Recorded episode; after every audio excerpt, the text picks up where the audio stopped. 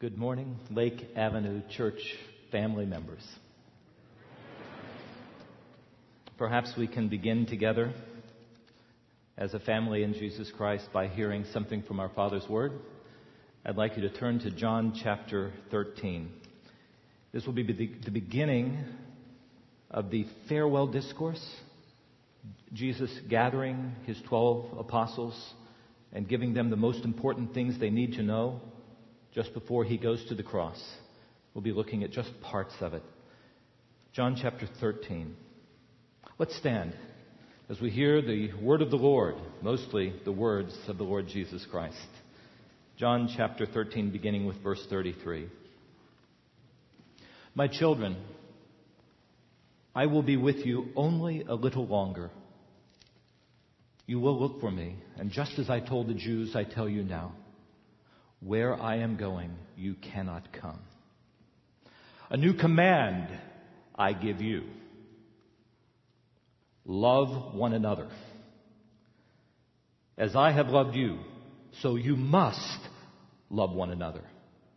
By this will all know that you are my disciples if you love one another. A little bit later in John chapter 14, another theme that will come through repeatedly is the gift of the Spirit of God. Verse 15 of chapter 14. If you love me, you will obey what I command.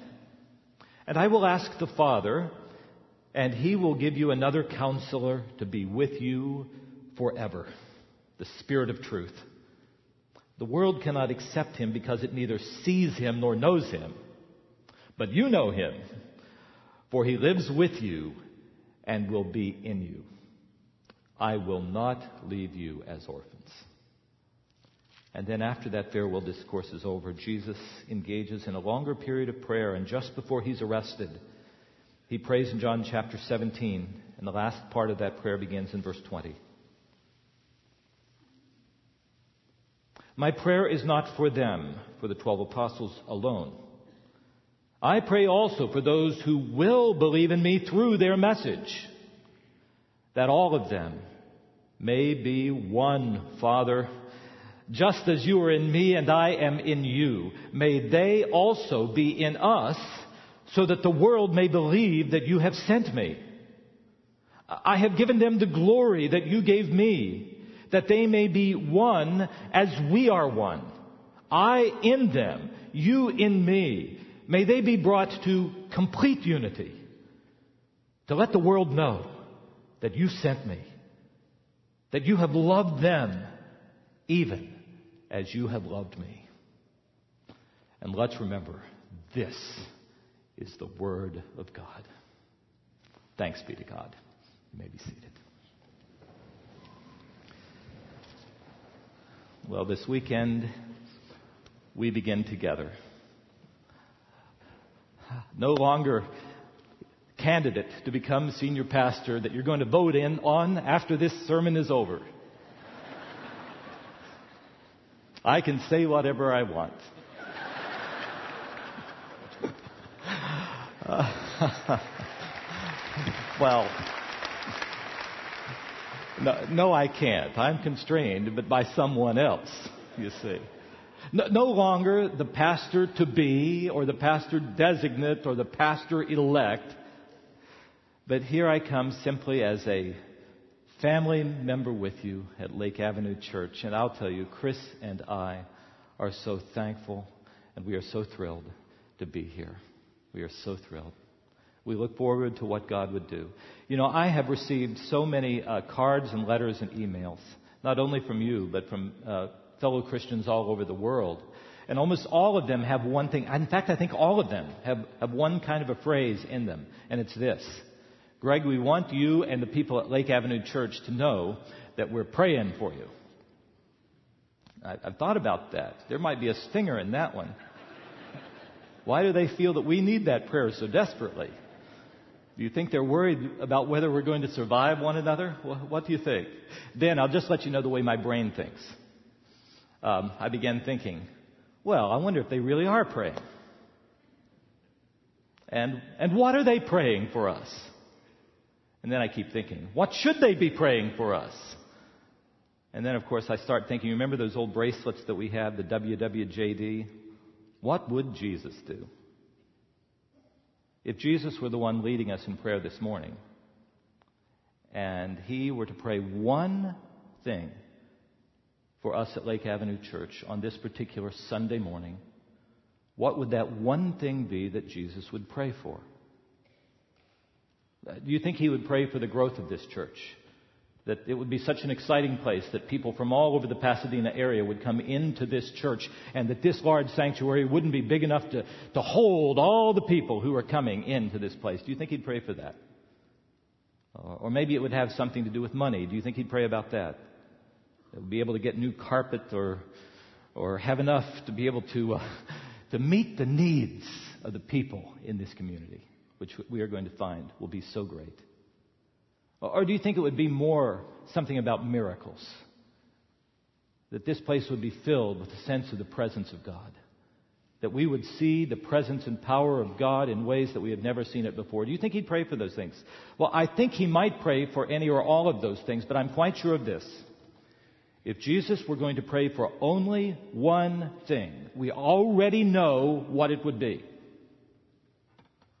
Because the Word of God has told us. It's told us. And that is the word that is recorded there in John chapter 17. Jesus praying just before he goes to the cross. In chapter 18, he's going to be arrested, betrayed, and then put on the cross. Jesus, knowing that this is going to happen, and here we find him praying. Do you have your Bible? If not, you'll just have to kind of follow with me. This is a longer prayer beginning in chapter 17, verse 1. Three parts of it. Part 1, verses 1 through 5. Jesus prays about his own relationship to the Father. He is going to go through a tough time of bearing the sins of the world, and he prays about that. Verses 6 to 19, he prays for his 12 apostles. He knows they're going to have a tough time when he leaves. And he prays for them for their faith, he prays for their faithfulness. But then in verse 20, the prayer changes. I want you to look at it. My prayer is not for them alone. It's not just for the 12. Father, I, before I go to the cross, I'm going to pray for all of those people who will believe in me through their message. Uh, do you see this? Jesus on the other side of the cross, knowing that his message was going to reach out to all people groups before he would come back again. He had said that repeatedly, thinking about all of those people who would believe and praying one thing just before he's arrested. Well, what does he pray for? What does he pray for? It's remarkable that all of them may be one. All right, we're beginning together. And this is the church of the Lord Jesus Christ. It doesn't belong to you, and it doesn't belong to me. It is His church for which He gave His life. And here we get this incredible insight into the priorities and heart of Jesus Christ. What is the most important thing to Him for us? And here we find it. That all of them may be one. Don't you think this is something that as we begin together, we need to think about and hear His voice and hear His heart? And that's what I want to do. Uh, it's going to be very simple. I'm going to ask just three questions about this prayer. First question is this who is included in this all of them? With whom must I be one? And the implication, whom must I love? Who is in this all of them? It sounds kind of frightening, this, this all of them. that we are brought into a family with, we often think about, especially in our individualistic American society, my own relationship with God. Okay, we'll enter into a relationship with God through Jesus, but here he is going to tell us that we don't have the option just to be in relationship with him. We are brought into this body, and, and we are going to become a part of this all of them. Now I want you to know, in case you think this is going to be an easy thing, that, that this has been a battle to actually accept this word of Jesus, and it's been a battle from the beginning on. It was a revolutionary thought for these early believers. Uh, you see, early on in the first century, they already had pretty clear notions about the people that they could identify with. And a pretty clear idea about whom they, they had to love. Uh, people like themselves. You know, Jews were to love Jews. The rabbis had talked about this. They had said love one another, but they meant Jews, you love Jews. But also, they did what, what, what all human beings do. When the Jewish people got together, they, they decided that there are some of these people I love more than others. So, so they divided themselves up more. Pharisees loved Pharisees, and Sadducees loved Sadducees, and, and so it was, pretty small group. And it wasn't just the Jewish people. If you read first century literature, the Greeks and, and the Romans, they had those same kinds of problems. Now here comes Jesus, commanding that we love one another and praying that all of those people on the other side of the cross would be one. And again, who's in the all of them? Well, I've already been writing about this, those of you who've been getting uh, letters and different kinds of things, but I'll, I'll just say it again as we gather here for this first time. On one side, there is a breadth to this all of them, and on the other side, I'm going to call it a depth to this all of them. The, the breadth of this all of them meant that Jesus' message, his, his good news, was going to reach beyond the Jewish people and reach to all people groups. The all of them included all of those people for whom Christ died. All of those human beings made in the image of God, who did not know God, for whom Christ gave his life. The all of them close, uh, includes potentially every human being who crosses your path. You have new eyes to see them. They can become a part of the family through faith in Jesus. And this morning I simply want to tell you that all of them certainly includes all of us who have gathered here and claim that Jesus Christ is our Lord and Savior. The all of them was to include a group so broad that people found it almost impossible to imagine it. And actually, the New Testament, we would almost not have a New Testament except that they found it hard to believe that they really had to love all of them. The battles that they had for Jew and Gentile uh, to love one another meant that many letters had to be written so that they would actually believe that what Jesus prayed about was what was supposed to happen. This, all of them was to include uh, uh, white and black and young and old and educated and uneducated and people from from the continent of Africa and the continent of Asia and, and Latin America and South America and the United, kind of the, the people that I see all over Pasadena. I've already written about this. I love this place. Thank you for inviting me to come. Have you ever walked around the old town in the evening? I'm going to become a Chamber of Commerce type person. I love this place. What a dynamic, what a dynamic area this is. I have never seen an area that has more olive thems than this area has. It's, it's a remarkable place, don't you think so? I, I love it. Again, thank you for inviting me to come and be a part of you and a part of this community. But I want you to know that when Jesus prayed, he was thinking about all of them. Even those that we feel a little bit uncomfortable encountering that all of them have the opportunity to be in this one body. And that's what he was praying for, that we would be one. There, there, is, a, there is a breadth to this thing where the walls that separate people from people are down, and we can demonstrate to this divided world the unity of the body of Christ, what God has done that nobody else can do. There's also, I just want you to be with, you're with me here, aren't you, this morning? There's not only this breadth, in embracing all people groups, there's also, I think, a depth. You know, we're not the first ones to hear the gospel here at Lake Avenue Church. Did you know that? This church has been going on for 2,000 years. And, and, and what does it mean for us to be one with all of them? Well, one of the things I've been thinking about, and I've appreciated the, the worship service so much, I have John sitting right in front of me, as, as he talked about the ancient words and those who have gone on before us, who have met Jesus, who have been thrilled by what he has done, who, who have written, who have written about their encounters with him. I have grown to appreciate and learn so much about simply reading those who have gone on before me and have expressed their love of Jesus and recognize there's a family member I'm going to spend eternity with. I've wondered what that might look like in the worship service here at Lake Avenue Church if we have, appreciate the depth of this, all of them. I have a feeling that the worship service is a place where we can sort of demonstrate that.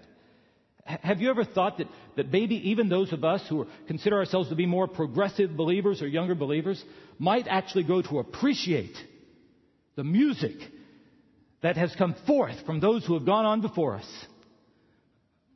Is it possible that a person from West Virginia, you know, where classical music is sort of the center of the grew up with bluegrass, could come into a church and appreciate that Johann Sebastian Bach was a brother in Christ, gifted by the Lord, who wrote to the glory of God, and rejoice as I hear his music. Is that possible? Is it possible that we could hear some of these great hymns of the faith expressed a little bit differently from the way we write now, but as we read them, we know that those people knew the Lord.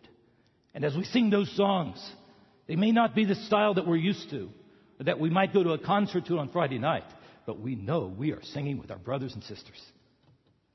And for those of you who love those old hymns, now I'll go to Medlin on a, on a more traditional service.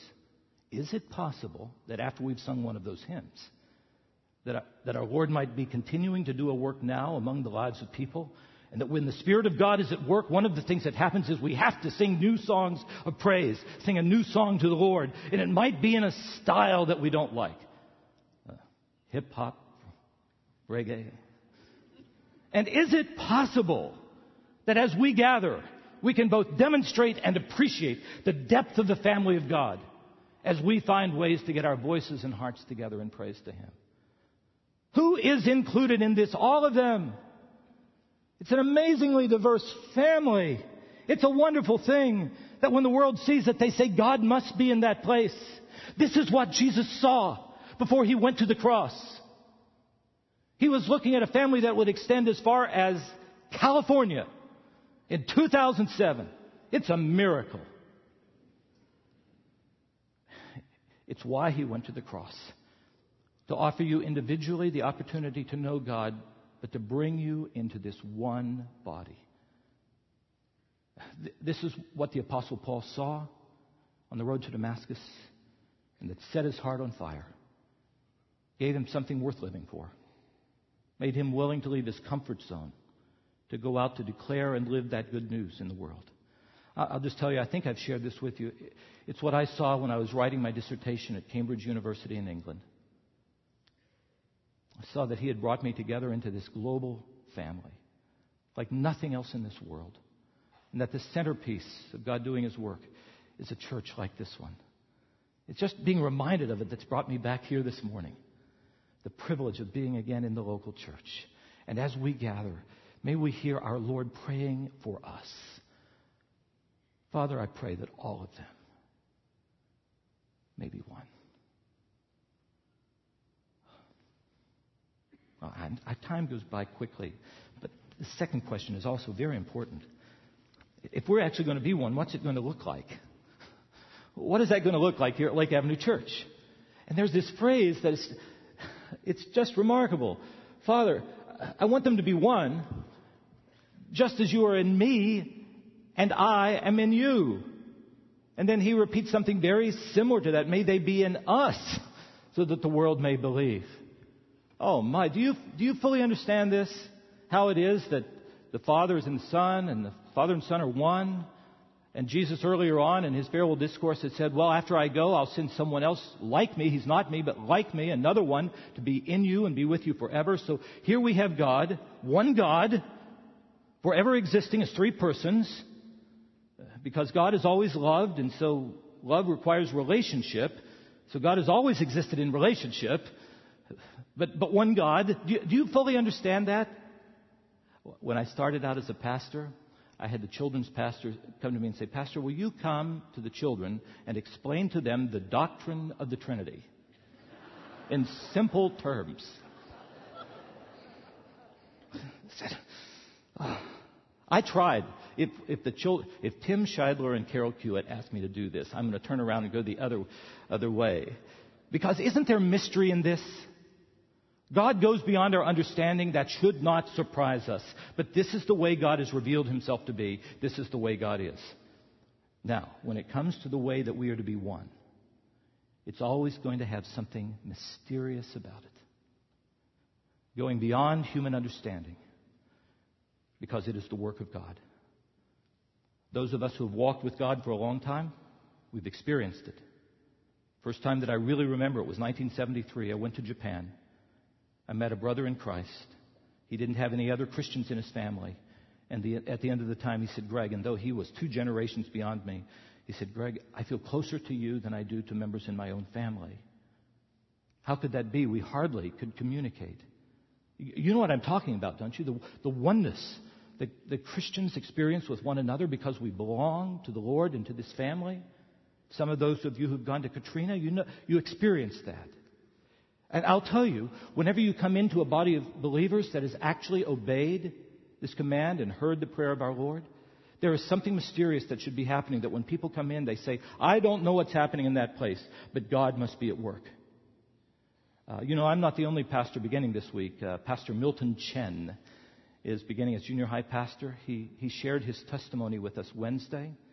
And he talked about how God had rescued him out of a very, very difficult background. And it sort of began when he went into a church group just like this one. And he said, I, I went into there and I've never seen anything like that. These, these people loved one another. And I thought, what kind of a group have I gotten into? Is this a bunch of hippies? I wonder if anybody would think that about us this, this more. I doubt it. I, I, maybe, though, by the way we treat one another, that people will come in and experience something different. The people of God loving one another and know that God is in this place. So there's something mysterious. But perhaps I can also, as a pastor to you, let you know that the context of Jesus' prayer lets us know a few of the things that I think have to be a part of our oneness. Uh, we'll put them up here. I'll just show it to you. The unity that I pray will exist here at Lake Avenue Church will be made up of at least these things. It's more than these, but at least these. We are going to be tied together by a unity of faith. And that faith is going to be invested in Jesus Christ. I pray for those who will believe in me through their message. Those who believe in the Son have eternal life. Those who do not believe are condemned already. It's the beautiful thing that the opportunity to be in this all of them is available to all who believe. But the part that is hard for our world is that it is exclusive for those who trust in Jesus. So the unity that's going to hold us together is that we will be followers of Jesus and call others to do the same. It's a unity of faith invested in Jesus Christ. Second, it also has to be a unity of practical love. When did Jesus pray this? What was he about to do? I've already told you. He was about to give his life for us. The greatest act of real love in history. Uh, Jesus earlier on had prayed, uh, had commanded, uh, a new commandment I give to you. You love one another. As I've loved you, you must love one another. He said it was a new command. But the rabbis had talked about loving one another before. What was new about it? Well, one of the parts was the breadth of those people we have to love. But one of the other parts is just this what God's love actually is. And he would define it later. Jesus would say, Greater love has no man than this, than that he lay down his life for his friend. In other words, the love that God calls us to in a church is self sacrificial giving that we have eyes to see the needs of the all of them. And we come to church ready to extend ourselves lovingly to all of them. So the Lake Avenue Church, if it's going to become this kind of a church, is not going to be a place where I come into church and say, well, I wonder if I, I like that service this morning. Did I get anything out of it? It will be a place where all of us come with eyes open and a readiness with our hearts to extend God's love to one another. See, that's a part of what has to hold us together. We're not looking out for ourselves. We're wanting to show His love to others. A unity of faith in Jesus, a unity of practical love like that of Jesus, a unity of mission that Jesus gave His life for this mission that we could be in the family of God. And we have been given this responsibility, both to proclaim and to live that message and that mission. And when we do it, when we leave this church and we want to tell people about Jesus and show the love of Jesus to those who are hurting or suffering injustice. We, we don't have any energy left to fight one another. In fact, you know what's going to happen when we come to church? We're going to take a deep breath and say, Isn't it wonderful to simply be with others who love the Lord? And when we sing, we will sing together. Because there's a unity of mission that ties us together and makes it so that we want to bring this message of the gospel to this community and to this world, right? Fourth, I think there's a unity of holiness. Uh, New Time church type people. You may not know that word well. It simply means separate from, different from. Uh, when we follow Jesus, our lives will be different from the way they used to be. We, we used to just live for ourselves, right? Just live for ourselves. Live any way we want. We were destroying our own lives, and then we give our lives to Jesus. Jesus was giving his life for those very sins. So that when we come to him knowing our lives aren't in order, he'll take them and cast them as far as east is from the west. But then when we give our lives to him, we must be committed to living the kind of lives that he would have us to live. Uh, the unity can't be made up of people who continue to insist upon living lifestyles that are the opposite of what Jesus would ask for, who absolutely reject his word and his ways.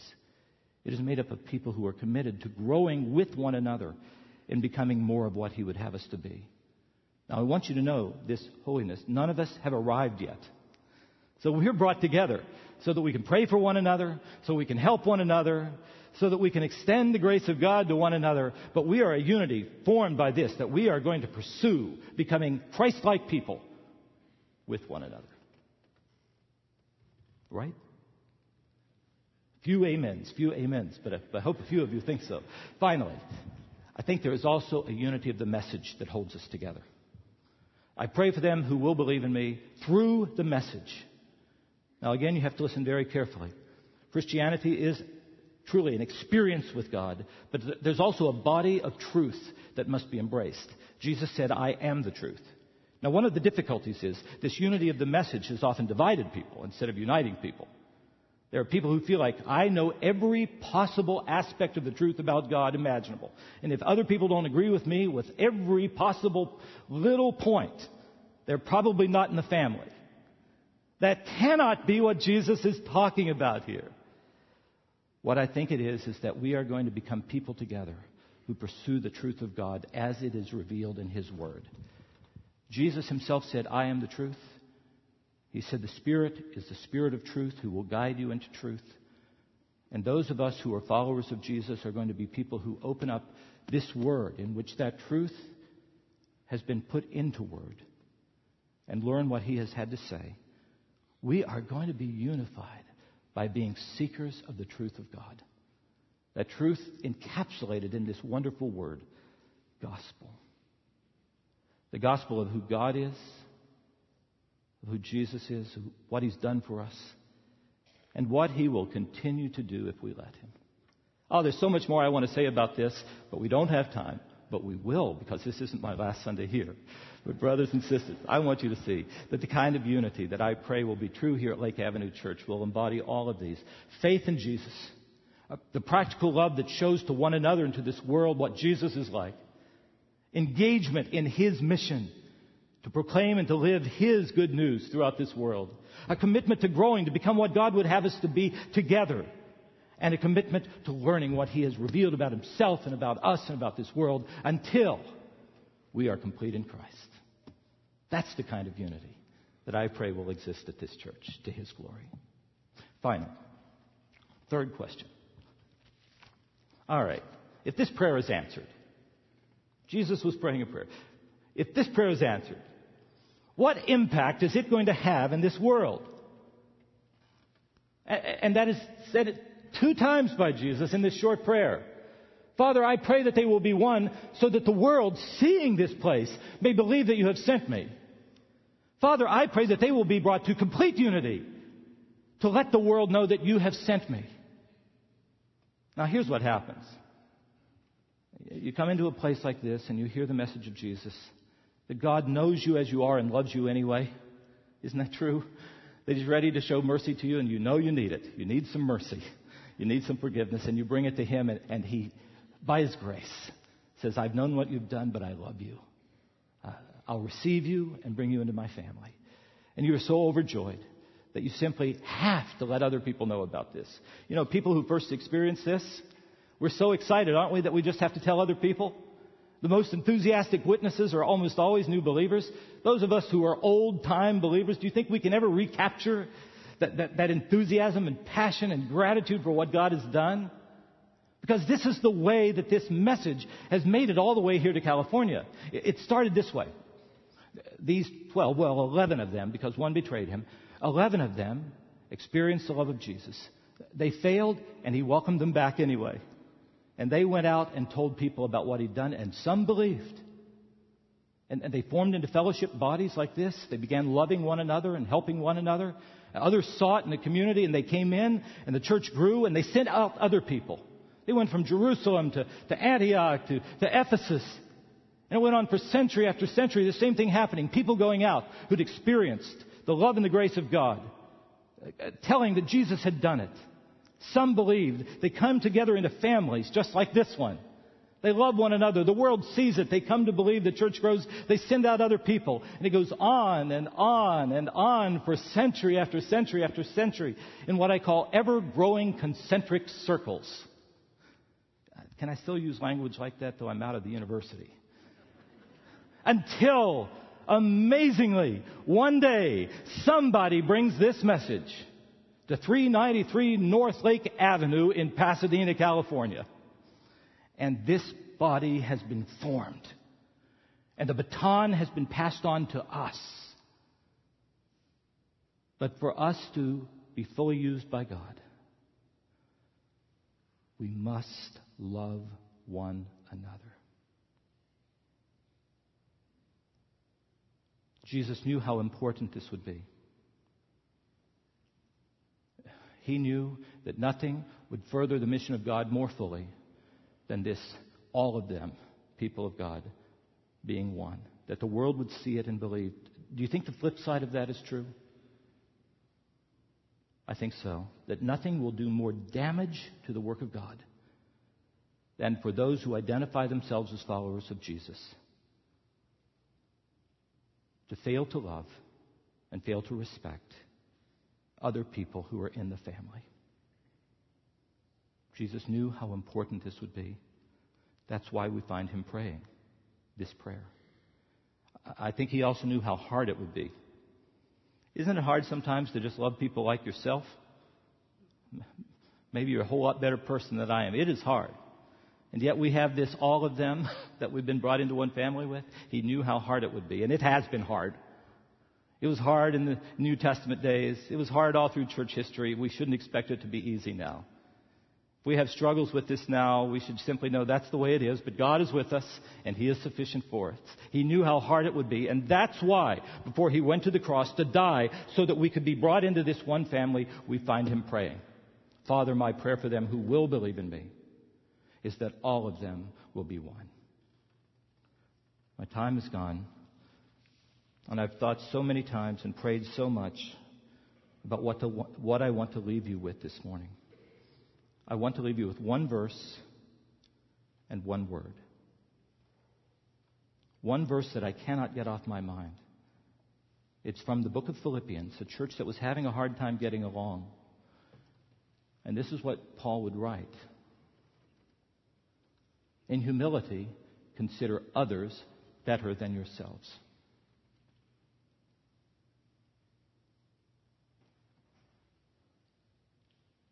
Each of you should look not only to your own interests, but look to the interests of others. What would happen if we as a church would commit ourselves actually to obeying what the Bible tells us to do? What would happen if in our Sunday school classes or in our various services or various ministries, people would come and they, they're unhappy with what somebody over there is doing, but they say, here's what I have to do in humility because I, I don't deserve to be in this family anyway. But God's brought me in by His mercy, so in humility, I'm going to consider others better than myself. I was showing this to Zach Johnson, one of our IT guys. He's so creative, helped me out with the slides that are there. And I said, Zach, what would happen in this church if the senior pastor actually obeyed this command?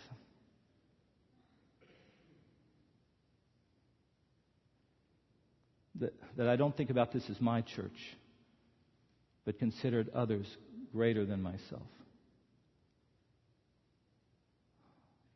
Zach said something like this Well, I don't think I've ever seen a church like that. Uh, I don't want you to apply it to me, though. Will you just let the Spirit of God take this verse and work it in your heart? I think it would transform this place. And one word remember. Remember. The Bible is always doing things telling us to remember what God has done. God has been at work in this body so much over these past several years, hasn't He? So we gather here to remember. Remember what? I want you to remember what Jesus did. He gave His life so that you and I could know God and be in this family. I never want you to forget that. Second, I, I want you to remember what He gave to us. He gave to us His Holy Spirit who lives within us. I want us to learn to see one another as people so worthy and so valuable that God is, resides within us. It'll change the way we treat one another, don't you think? I want you to remember what Jesus commanded. It's not a suggestion. A new command I give love one another. You must love one another, he said.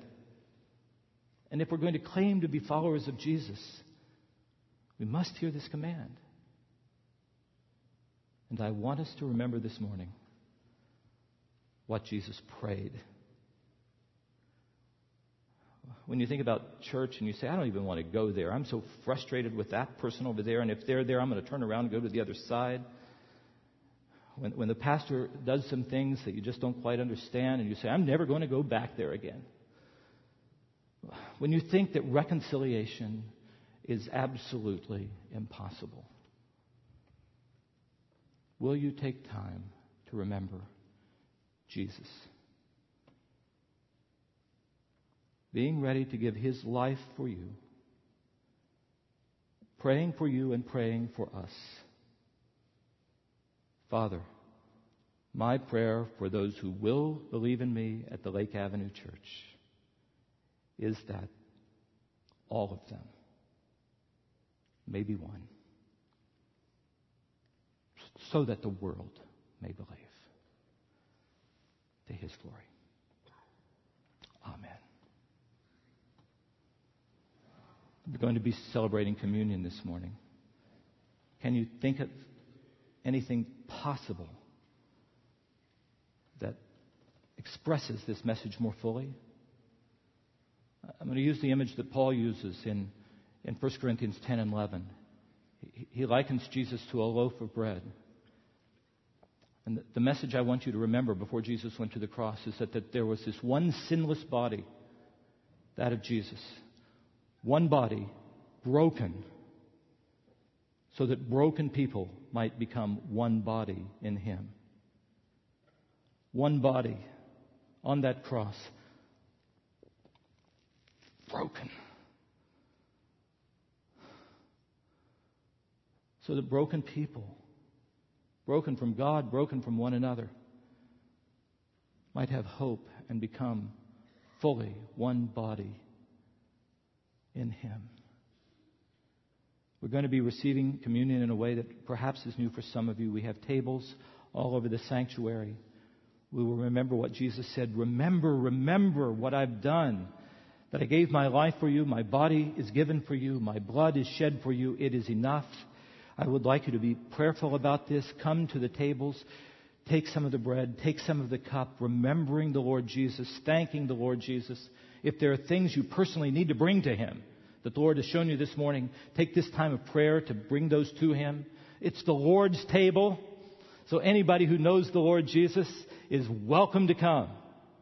If there are sins in your life that you want to bring to Him, bring them. What he has done on the cross is sufficient for them. If you have sins in your life, that as you leave this place right now, you are fully committed to continuing to engage in them, don't come. But if you are one seeking mercy and knowing that He is the one who loves you so much that He's ready to show it to you, come and receive together with the whole body to His glory. I would like to have our uh, servers to come. You'll have wonderful brothers and sisters in Christ around the table. Uh, and as the music is being played, come, receive the elements of the Lord's table. Let's pray as we get ready. Father, we have heard your word, and now, Father, we want to remember in this tangible way the body given, the blood shed, so that we might have hope. In Jesus' name, amen.